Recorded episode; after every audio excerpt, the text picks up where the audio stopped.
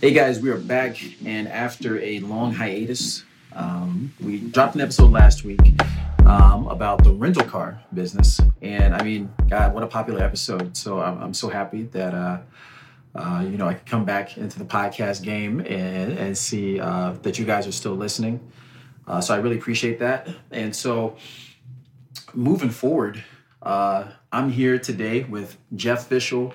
I know him as the guy I hoop with.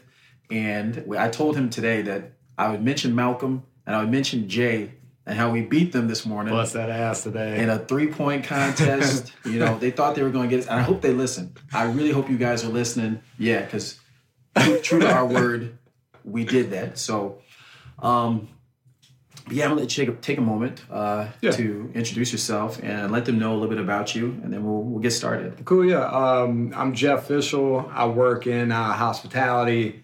I am a, I guess, what you would call an aspiring entrepreneur. Like there are things that I want to do, and I want to have something that is my baby and my thing.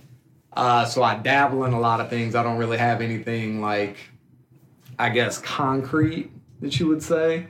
Mm-hmm. Like, uh, like I said, I'm in hospitality. I work at a high end steakhouse. I've been waiting tables for years, so I know a lot about like you know, dealing with customers and taking care of people. And it kind of feels like uh, at this point, just going through the motions for me, it's really not a challenge. It's just a way to pay my bills.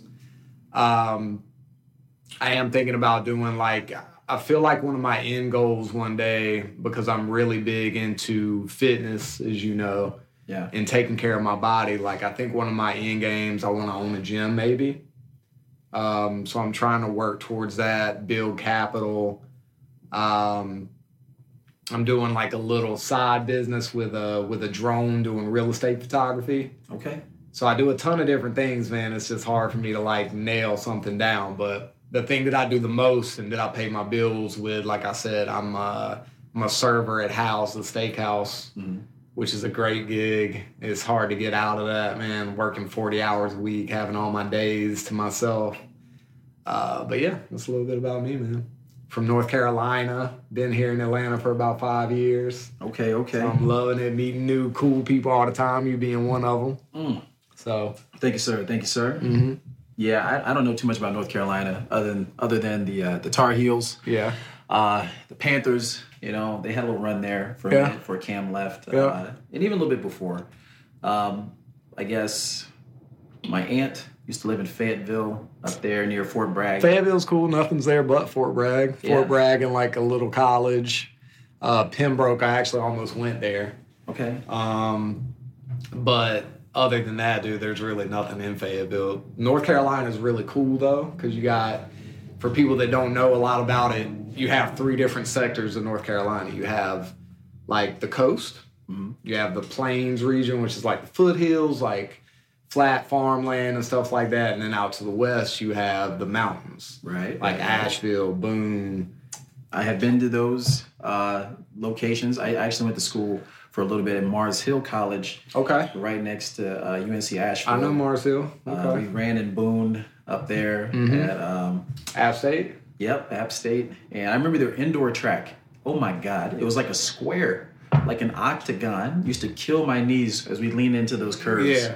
Um, so that's a, a, trip down memory lane if you've yeah. ever run indoor track over there.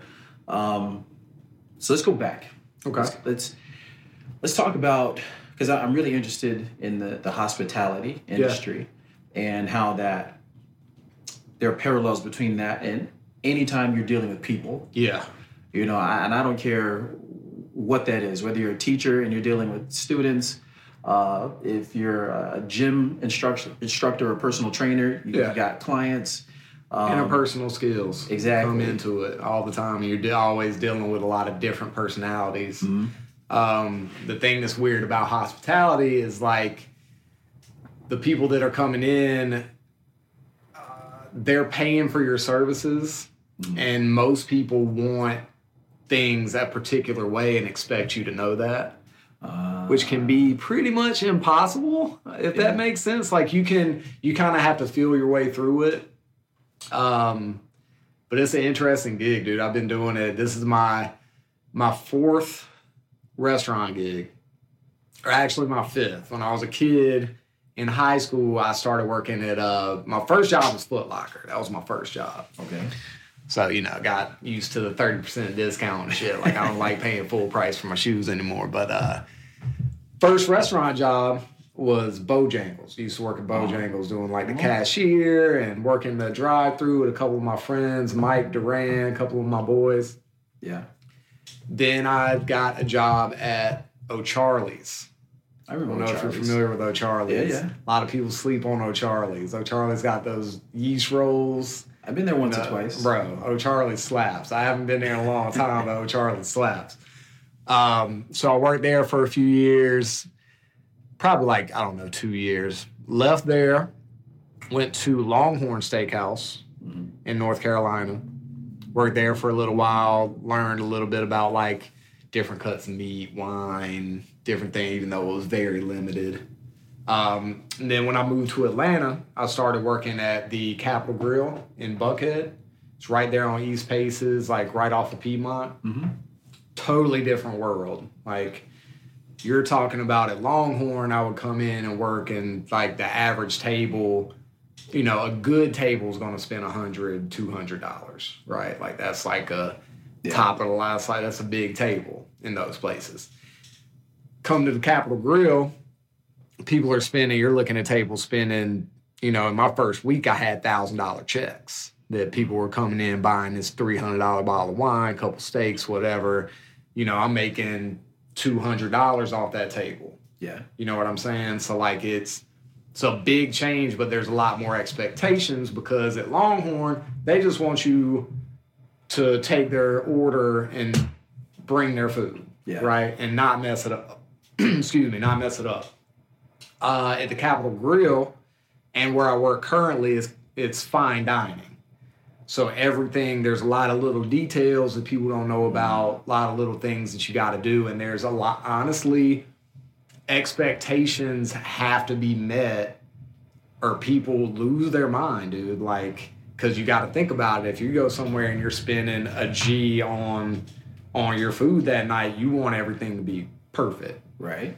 To whereas like those other places that I worked, it can be like, you know, it can be so so and they're still gonna be happy.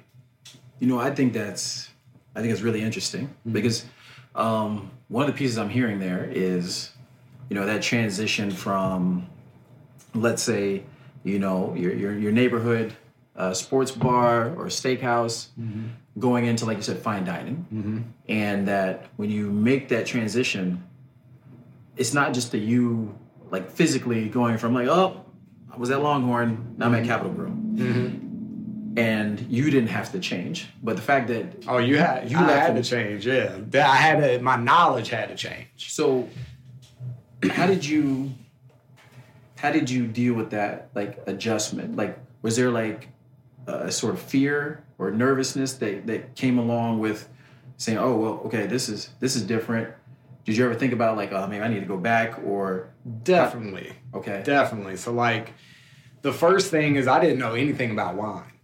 Um, didn't really know anything about liquor. I, I I've never been a huge drinker. Um, I don't really. I drink a lot, not a crazy amount, but I drank more like in the past year or two than I ever have. Sure. And I've really kind of got out of that. Like I don't really love drinking, if that makes sense. Um, but like at Longhorn, I think we sold like six different wines, right? Uh, we had beer. I like beer, so I know more about beer than I do, you know, at that time than I did about wine. So coming in, I got the long, uh, Capital Grille. I want to say they had, I don't know, 500 plus wines in the cellar, like different wines yeah, blends, cabs, pinots, white wines, champagnes, everything. Things that I didn't know anything about. So that felt intimidating um, because people want to know. yeah, Like people sit down and like even now, people will come in and start asking you about wine. Like, what do you think goes with this? Where where is this from? What are the you know flavors and things I should Yeah. expect? And to be honest with you, dude, it was intimidating, but it was like you kind of learn little key things to kind of fake it till you make it. If that makes sense. Okay. Like, you know, people ask me, I had like little things that I would go to. I'm like, oh, it has like beautiful notes of blackberry and like you're gonna catch a little like tobacco on the end. And then most of the time I was full of shit Yeah. and didn't really, you know, but it sounds good. And that's really what a lot of people want is just that confidence. Mhm. Like whether you know what the fuck you're talking about or not, like they just Okay. want that confidence. Um, so it was intimidating, not only from the wine standpoint, but there's a lot of like ingredients in the foods.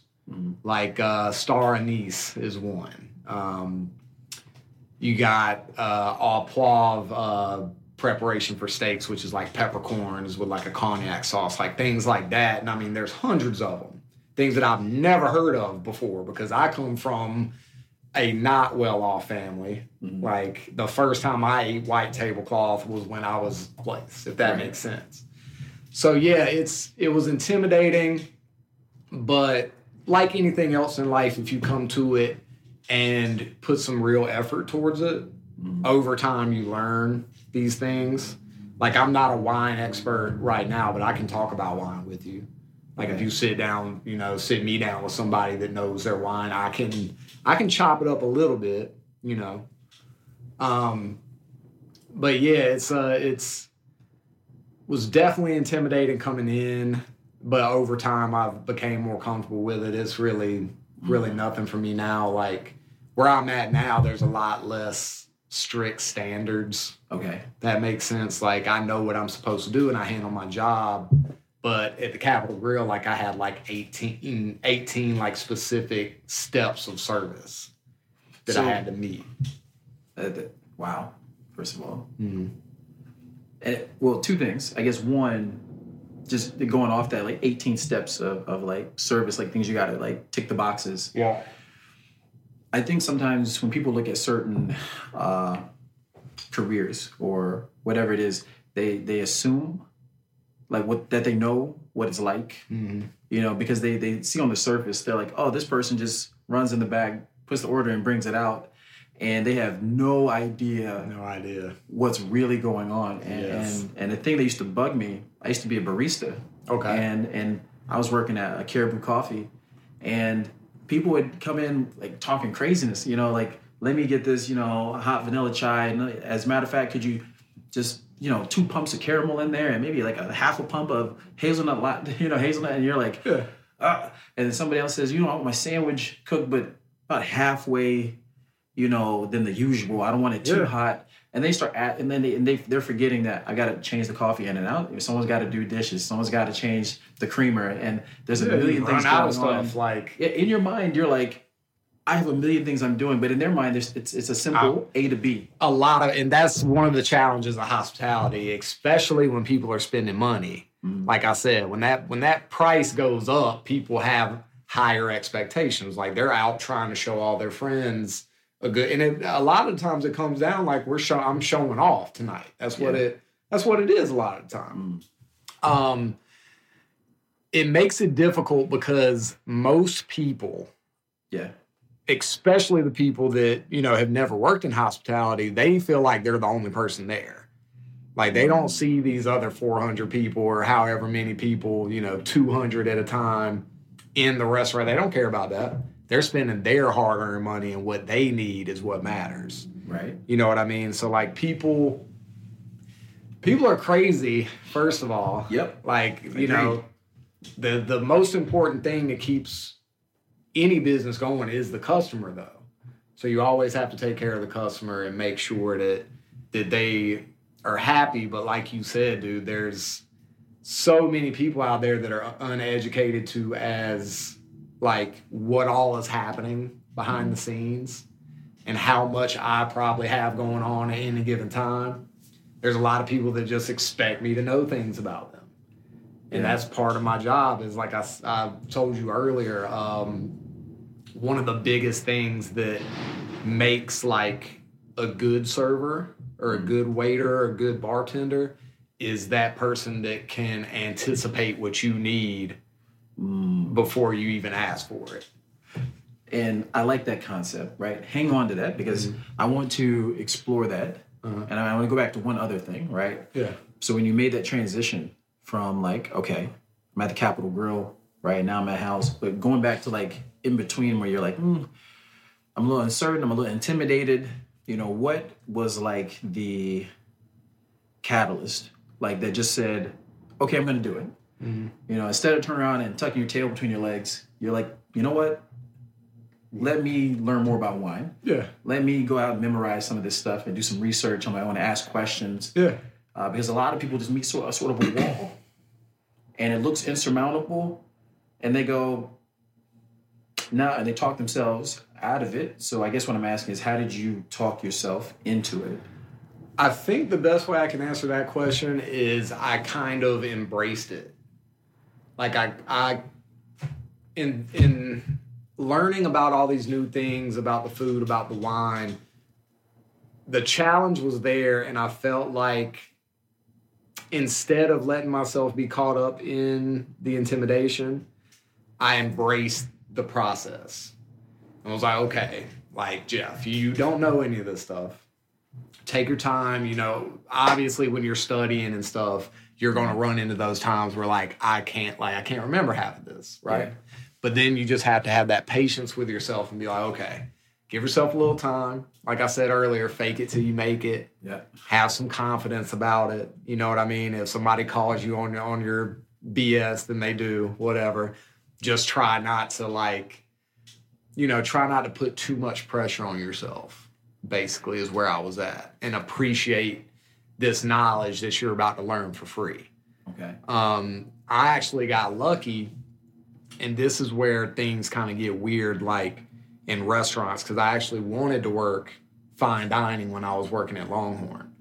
Um, there were a couple places in Greensboro where I'm from that you know were white tablecloth spots. Um, and the catch twenty two there is most fine dining establishments want you to have two years of fine dining experience before they hire you.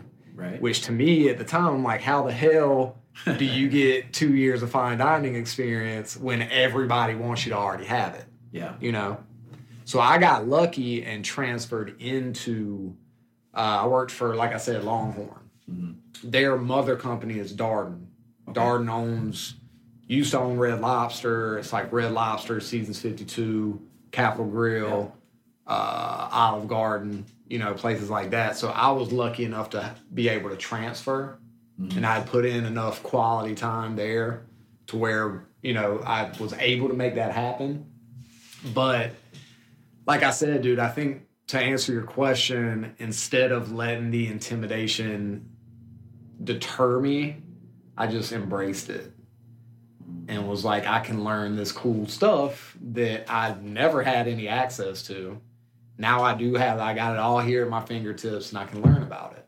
And it feels like, I don't know, it feels good, dude, because I didn't let that intimidation. Dude. I mean, that rocks. Yeah. You know, I mean, do you ever find yourself, you know, after you've acquired these skills, right? And you're mm-hmm. always learning new stuff, you know what I mean? That does any of this stuff transfer? Do you ever use like some of this knowledge like outside of work? Like now that you know about wines and all these different things, I'm sure in the kitchen, you know, in, in my short stint, you know, just working, Yeah. you know, as, as a server, you know what I mean? Like I, I've picked up little things here and there, and, Yeah. and you're like, oh, now I'm gonna go on a date and. You know, Yeah. I, I know a little something. Yeah, yeah, I'm cooking you- at home. I could. yeah, you can chop it up with people a little more. Um, one thing that's cool about it, like I'm grateful for, like I don't know, dude. Like I'm never gonna be like snooty or like trying to think of the right way to put this. Like I think being around a little more wealth Mm, has instilled like some, I, for the lack of a better term, I guess, like has given me a little more class. okay. So like when I go out, I you know don't act like it's the first time I've been to a restaurant. When a lot of people do, they go out and they lose, you know, have a couple drinks and they lose their mind. Yeah. Um, I think being in those situations have given me, like I said, a little more like I'm trying to think of a better way to put it than class. Like it's um, I don't know. I know how to act in a formal setting. Sure. Like I don't change who I am by any means. Like I'm still going to talk to you you know, the same way as any other time, but like I know how to carry myself in those situations now. Uh, to like I said, when I was a kid and growing up, we didn't have money like that, so I, you know, I don't know what it's like being in a nice place. Right. Like I don't know what I'm supposed to wear, what I'm supposed to do, what I'm supposed to say. Um, but now I know what fork to eat with. Like, you know what I mean? Like those little things. Like I know different things about different cuts of meats and a lot of things about different foods and what you should eat together and what you should drink with what. You know what I mean? And it it does feel good to kind of like when I do go out to kind of know those things and be able to talk about it. Yeah. Um, I mean, I've learned a lot though, dude. It's like I don't know. It's been it's it's been crazy like making that transition and going from like not having any I that was one of the big culture shocks for me. Like in North Carolina, you know, you might see a BMW every now and again, a Benz every now and again. When I first pulled up at the Capital Grille and parked in the parking deck, there was Lambos and stuff in the garage and G wagons, and it shows you like, you know, you see what real money looks like. You know mm-hmm. what I mean? Which can kind of be intimidating at the same time, but it shows you that it's achievable. You know? Ooh, that's that's a good uh, that's a good point to to kind of bring up. I think that um, you know we hear all these different things like the power of having a mentor or iron sharpens iron. You know, birds of a feather flock together. I mean, how many you know anecdotes or and metaphors could we come up with, right? Yeah. but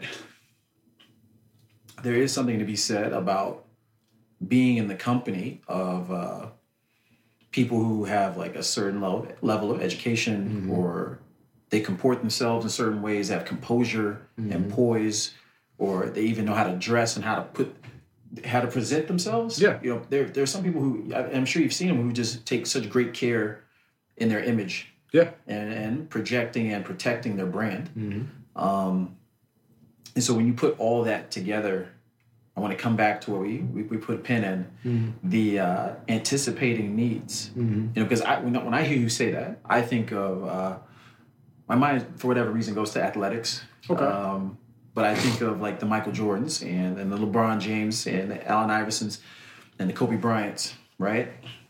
You look at it and you go, huh. Sometimes they'll make a pass, they'll do something, and the play hasn't even opened up yet, They let but they saw it before Yeah. it even happened. knowledge of the game, letting the game come to them. And and so tell me, what does that look like in hospitality? How do you do that? dude it's i don't it's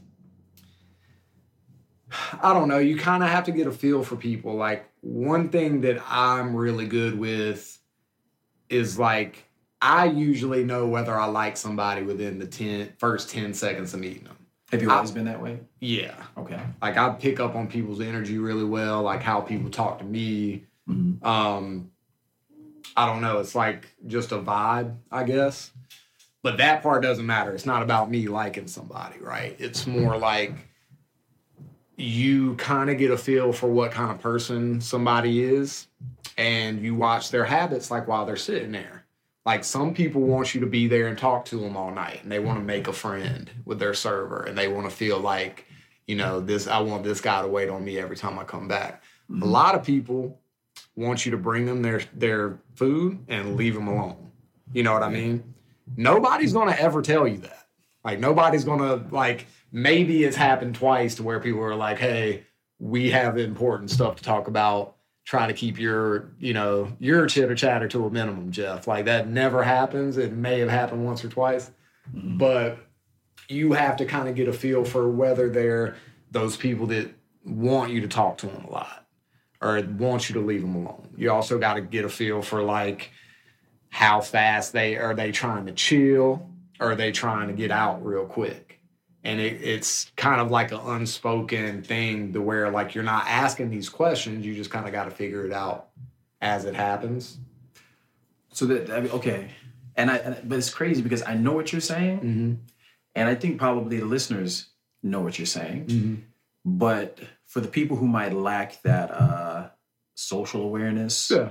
um, when I was in Japan, they call it like kukyo yominai, like Okay. like people who can't read the air, you know. And um, so let's say someone is not very skilled in this arena, Mm-hmm. but they want to improve. Like, what are some cues maybe that you look for? Like, is this person, you know, are they are they trying to just eat and, and go? Is this person, you know, hoping that I give them a recommendation or ask a few questions or make them? Because you know, I I look at it like some people are probably coming in and. You know, like places you go to a lot, they're like, "Oh, this is my guy, Jeff." Blah blah blah blah. Yeah. and and then they're counting on you to kind of elevate Yeah. them, like you know, pick out their their brightest points and emphasize those. Yeah, take the work off of them and like give give them an experience. Right. Mm-hmm. So, like, what do you look for? Like, I mean- you tell someone? like I said, you just kind of get a feel for it. Uh, the main thing for me is I want to treat people the way that I want to be taken care of. Like that's how I approach it. Like I've I've eaten out enough to know what I want. Like mm-hmm. I want my server to be cool and whoever I'm dealing with to be cool. But the most important people to me are the people at my table. So like if I'm sitting with people, like I'm definitely going to be cool with the server. Do I need you to give me your life story? No. Like maybe if I come in a few more times and we meet more, maybe. But like other than that, I'm just here to have my food, hang out, have a good time. I want you to be cool too.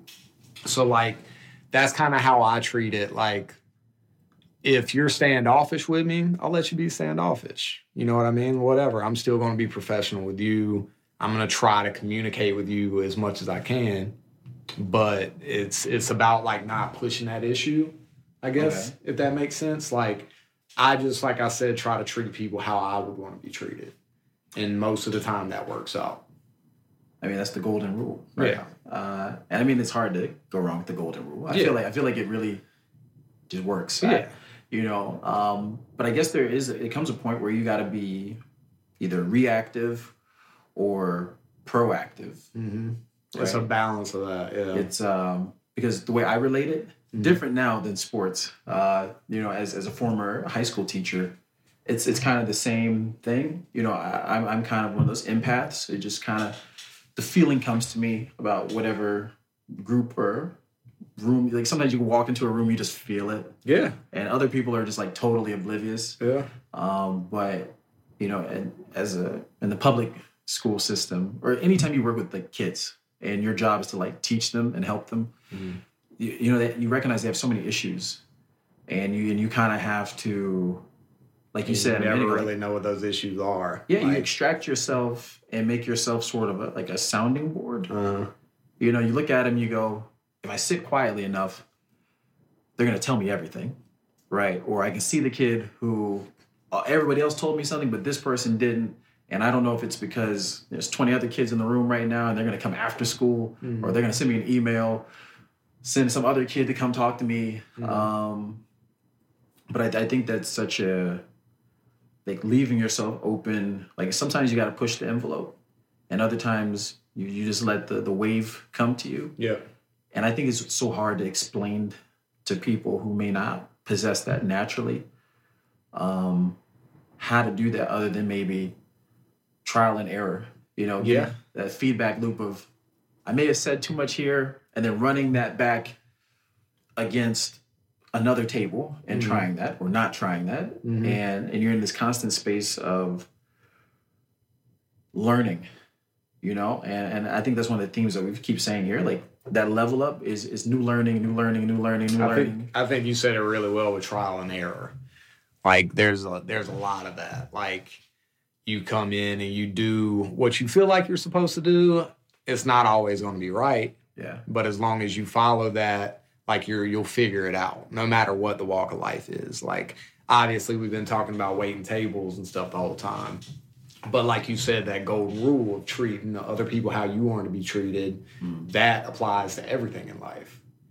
Whether it's sports, whether it's out meeting people, whether it's working in a restaurant, doesn't matter. yeah Just like um, for me, like I don't know, dude. Like when I was a kid, I was I was introverted as a kid. Like I didn't really like being around people. I like to keep to myself. I had my friends, whatever.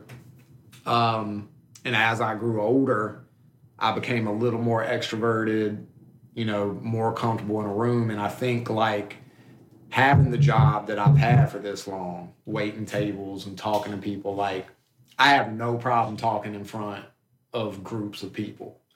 Like I've spoken at several different. I'm not. I know you're like a motivational speaker and stuff like that, and you've probably Sure. done it on bigger scales than me. But like for example, um, I've had some loss and stuff in my family. Like people have passed in my family, and I'm the one that that talks at the funerals. I don't always make it through it clean because it's so emotional or whatever. But as far as like getting up in front of people, does not faze me anymore. And I think a lot of that comes from working in hospitality and dealing with people.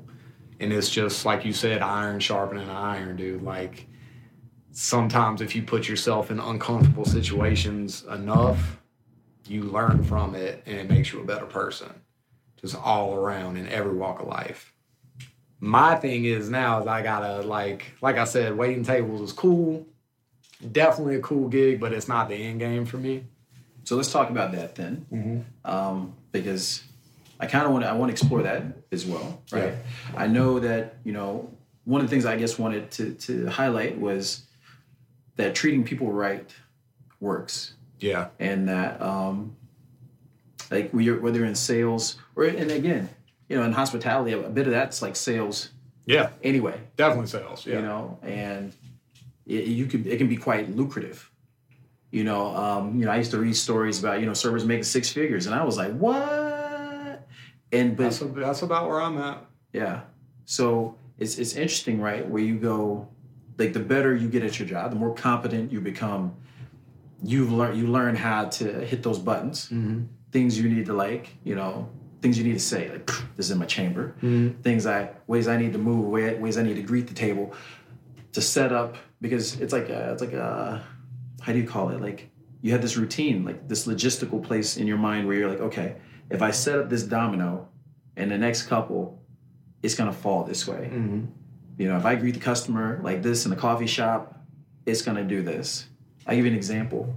I uh I okay folks I may have said this before probably some students when I was teaching but I, I hated it at first because I wasn't a coffee drinker. You know, I, I, I knew nothing about coffee and where these beans are coming from and what notes and what it's supposed to taste like. I'm like, I, I, I don't know. Yeah. And that was my answer to everybody. Like, well, I want this dark roast and where's this? I'm like, I'm sorry. Your guess as You good know, as can mine. I, can I, I can direct you to Evan over here yeah. and he can maybe give you a better uh, description, but but I'm, I'm sorry I don't. And then they, I get flack back like, what do you mean you're working at a coffee shop and you don't drink coffee Yeah. or you don't know? And and I had to go through that that learning curve. Yeah.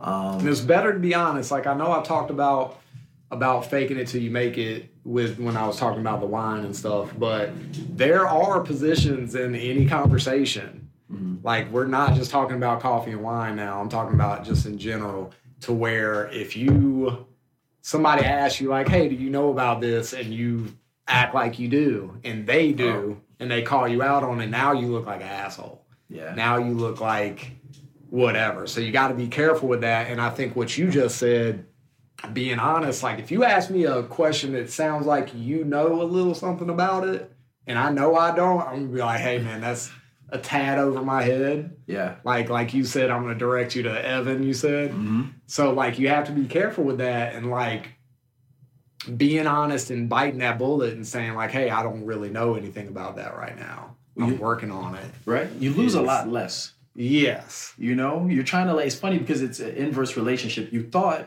that if I said I knew, I would like gain face. My face card would go up. Yes. and then I was exposed, and it actually was counterproductive. Like it worked against you. Absolutely. Um, yeah, Lord knows. You know, it's like when people say, like, "Have you ever been here?" Yeah, I've been there. Oh, have you ever tried this? And you're like, Uh, "I should have." Like, I should have just been honest. Like, I've never been there. Um, but yeah, one of the things I was I was going into was just I, I hated it, yeah. and I felt like there was a tinge of racism uh, from from from one or two customers. wasn't wasn't like prevalent. Oh, bro, you're gonna you're gonna run into that everywhere, um, bro. Like even for me, like okay, for anybody that's listening that doesn't know this already, I am a Caucasian gentleman, and my friend Nick here is African American. Yeah. Um, so racism comes from different directions, man. Like that's Yeah. one thing a lot of people don't talk about. Like I like saying that you don't see color is stupid. Everybody, everybody sees what color everybody is. The thing is, is like I don't judge anybody until I talk to them, Mm. if that makes sense. Um, but me, even as a white dude, like I experience some racism probably on some different levels. Yeah. But like when I walk up to a table of like black folks, there's a lot of times where they're sitting there having a good time, they're talking to each other, whatever, whatever. I walk up, I'm like, what's up? I'm this country ass, bald headed, bearded white guy. How are y'all doing tonight? And it's automatic, like wall up, like they don't really know where I'm coming from. They don't know nothing about me. You know what I mean? And most of the time, over time, I can get through that. Mm. Like, for example, years ago at Longhorn, dude, I had this table. It was this, uh, it was these black ladies, a couple kids, probably like six or seven people. And one of the ladies was just really rude, right? And I was trying to deal with it for most of the time. I was dealing with it, trying to, you know, kill her with kindness or whatever. So eventually I kind of lost my patience and just started giving back. You know, I didn't say anything disrespectful, but I started giving back. You know, if you don't like, you're obviously not feeling me. So now I'm going to let you know that I'm not feeling you either. Right. So she feels the need later in the in the evening to call my manager over and complain about me, which is cool. Whatever. You don't you obviously don't like me, complain about me, whatever. And she said that I was racist just because she was being an asshole, right? Wow. Little did she know that at that time, like I and pretty much my whole life, I've dated black women. I have a, a ton of black friends. I went to a HBCU.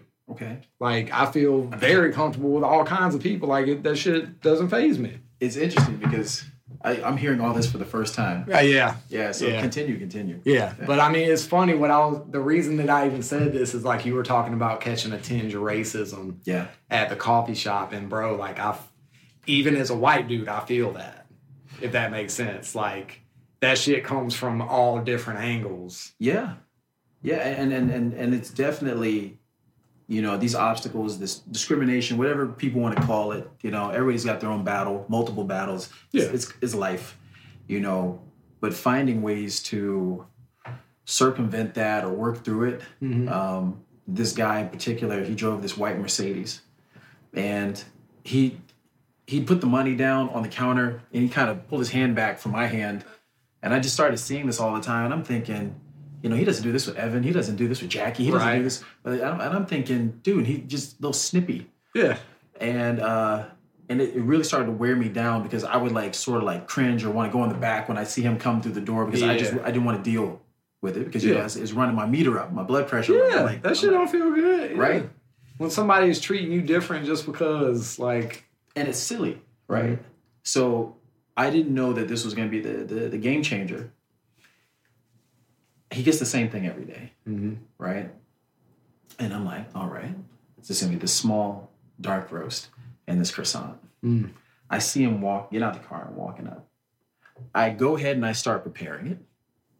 I said today, and the reason I did it was so I could deal with him like the least amount of time possible. yeah, So he comes up, boom, boom, boom. I time it just right. And I said, the usual?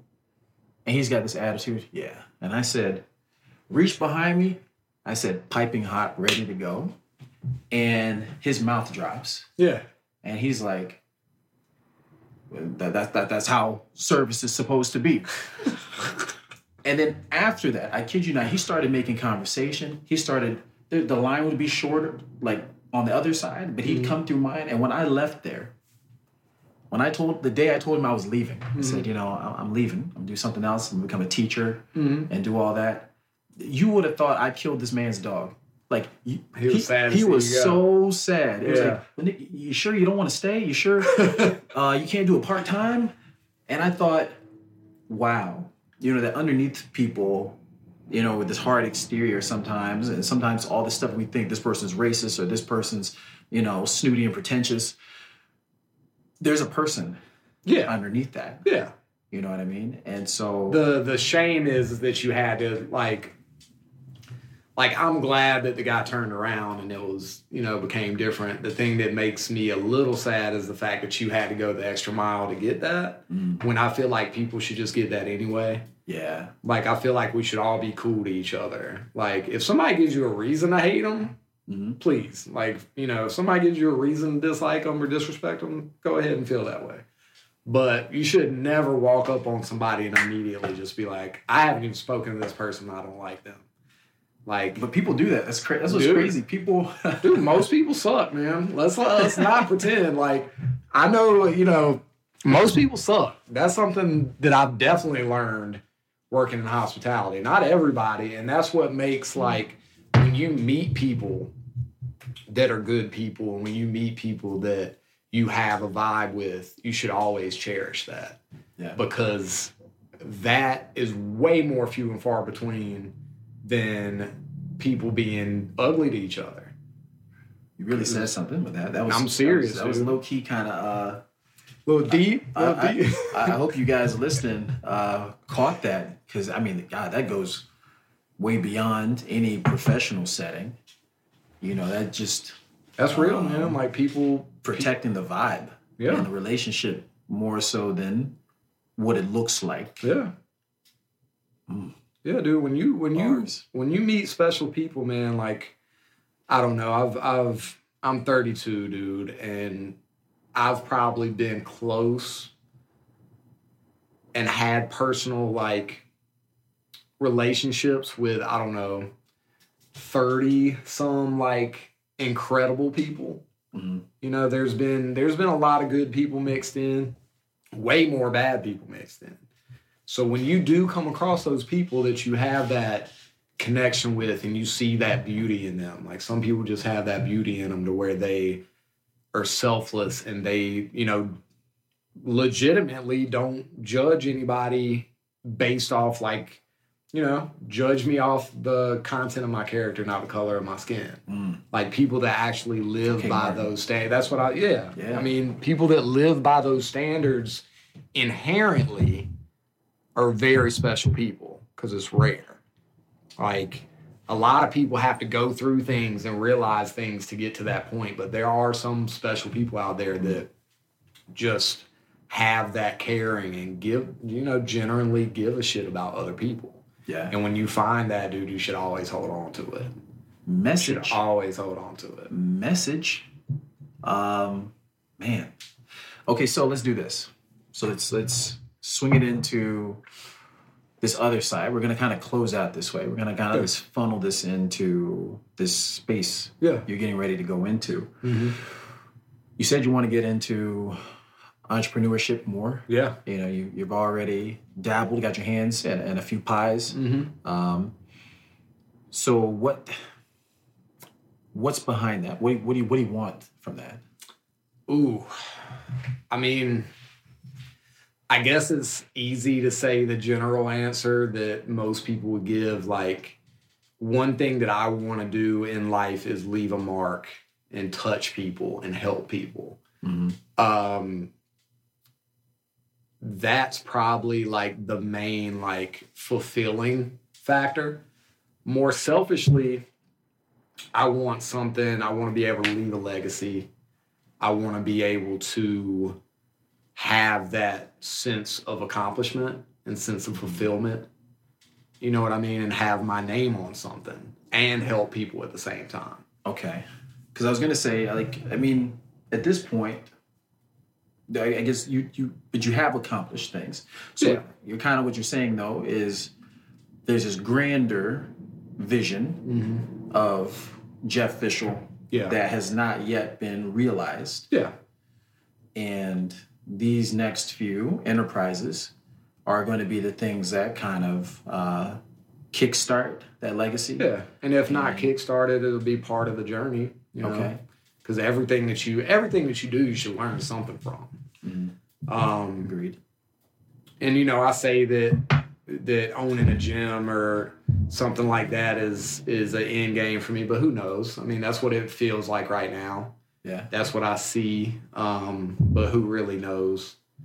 Um, all I know is, like I said, I want that sense of fulfillment, and I want to have something that that I can help people realize, like, be a better version of their self too. Yeah. Because that's one thing for me, like, and this is why, like, why fitness is so important for me is because it it's such a vital part of like that mind, body, and spirit connection. Like if you have two of those things and not one, then it just doesn't work. You got to have all three. So you got to take care of your mental, you got to take care of your spiritual, and you also got to take care of your body. Like times in my life when I felt worse, the worst about myself is when I wasn't taking care of my vessel.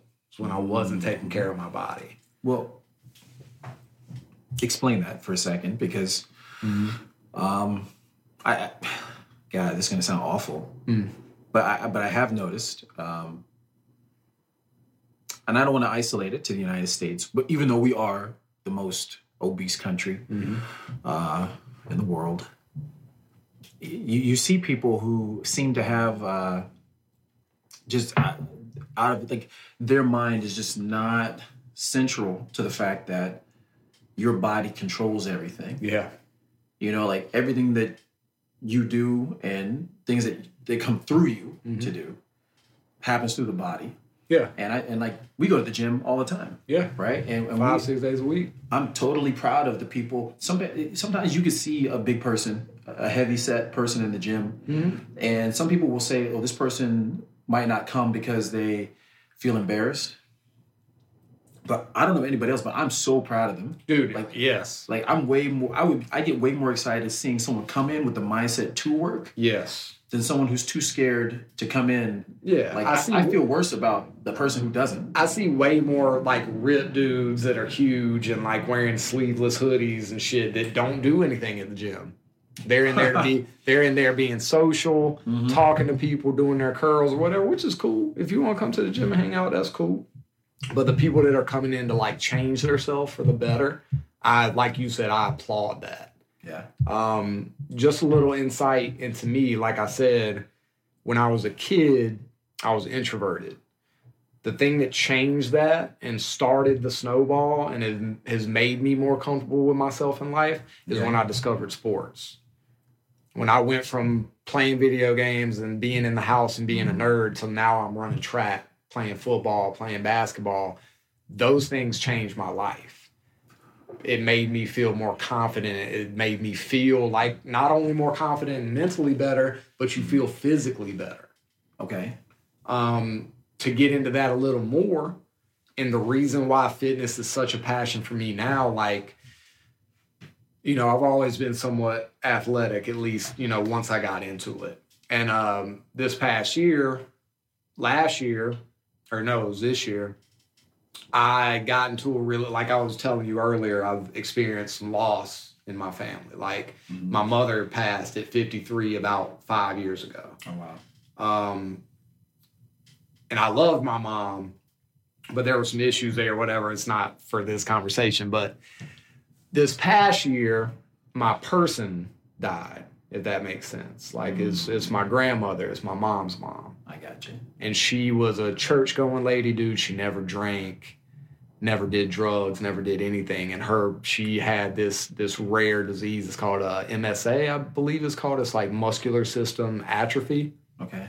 so she went from one year starting to kind of lose a little bit of mobility to the next year she's having to use a walker. To the next year she's in a wheelchair next year she's sinking down i see her body like curling over. Like her body literally just deteriorated in front of everybody's eyes. It was really hard to deal with really hard to watch. Um, she passes last march. And like leading into that it it had me messed up. Like i didn't want to do anything especially during the the critical time when it was actually happening and it was time for her to go. Yeah. There was a long stretch of time that I just didn't feel happy about anything. I wanted to lay in bed all day. Like all I did was kind of lay in bed, eat, and go to work, right? And it felt shitty. And I'm still I'm still sad about it, but what I'm trying to get to is like the day that I picked myself up and was like, okay, I'm gonna go to the gym today. Went in, did my little workout, didn't change anything. After about a month of that, I felt like I was myself again. Like there's Mm. still this piece of me that's missing that I'll never have back. But bringing my body back and putting that time in in the gym and just getting that stress relief, you know what I mean? And having that exertion and setting goals and things like that brought it literally brought me out of a depression.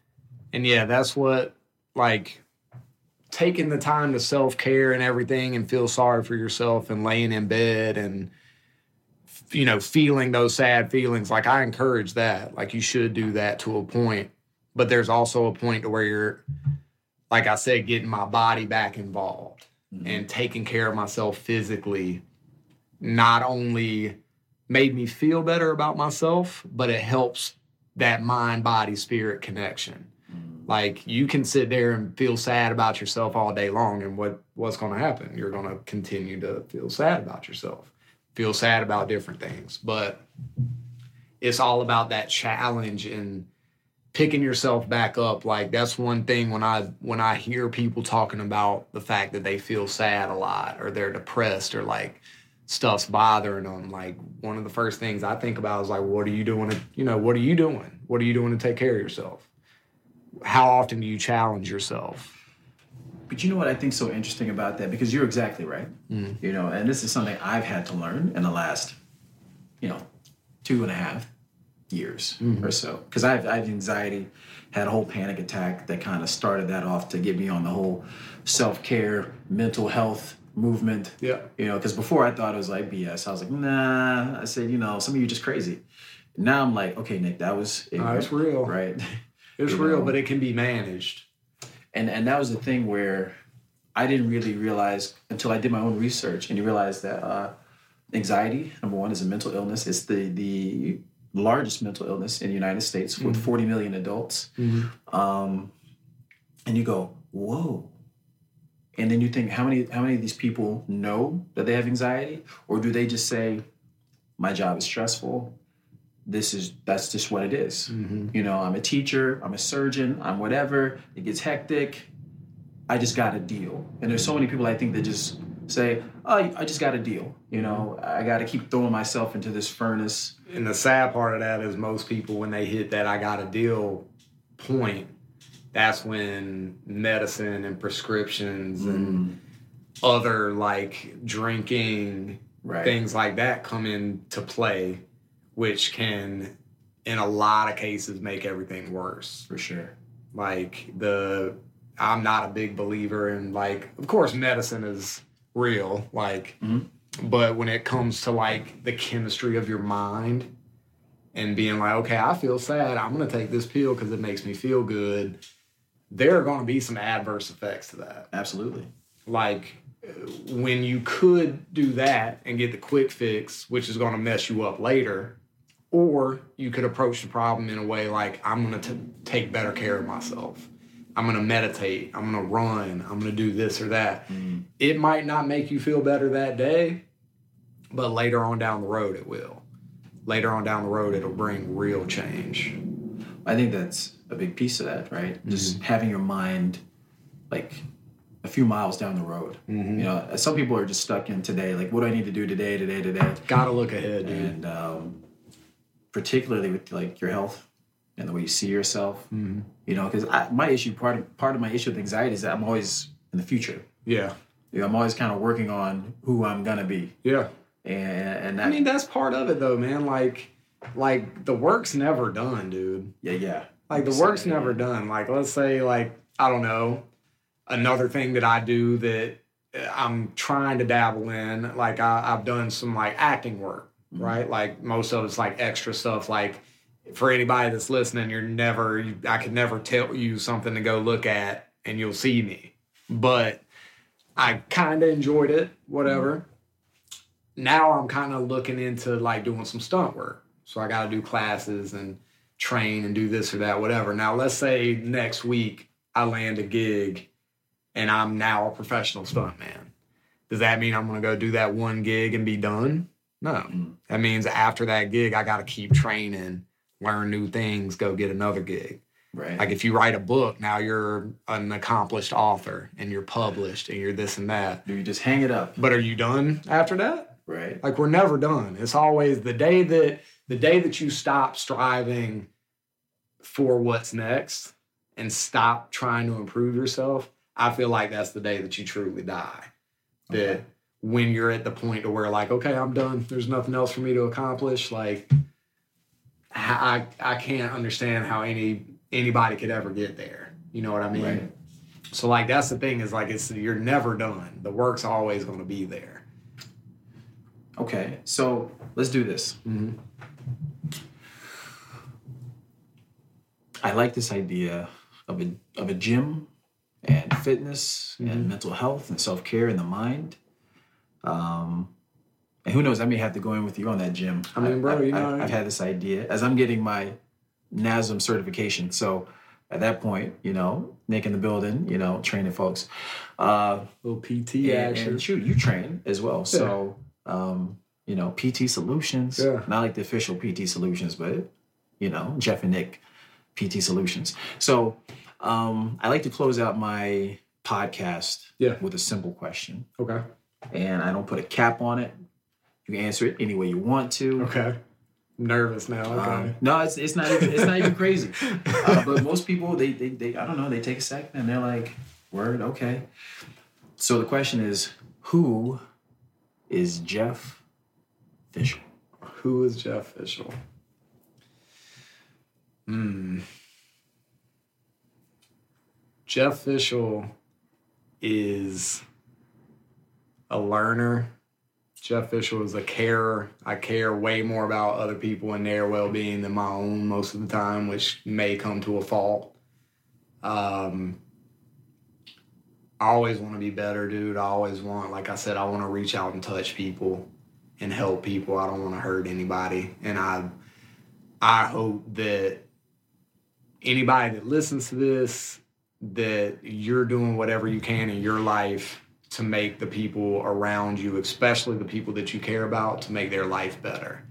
And that's who I am. I want I just want to strive to be better and I want to learn from great people like you and great people that I meet on a day-to-day basis and apply the things that I learn from them to my life. And that way, once I apply those things to my life, I can extend them to other people.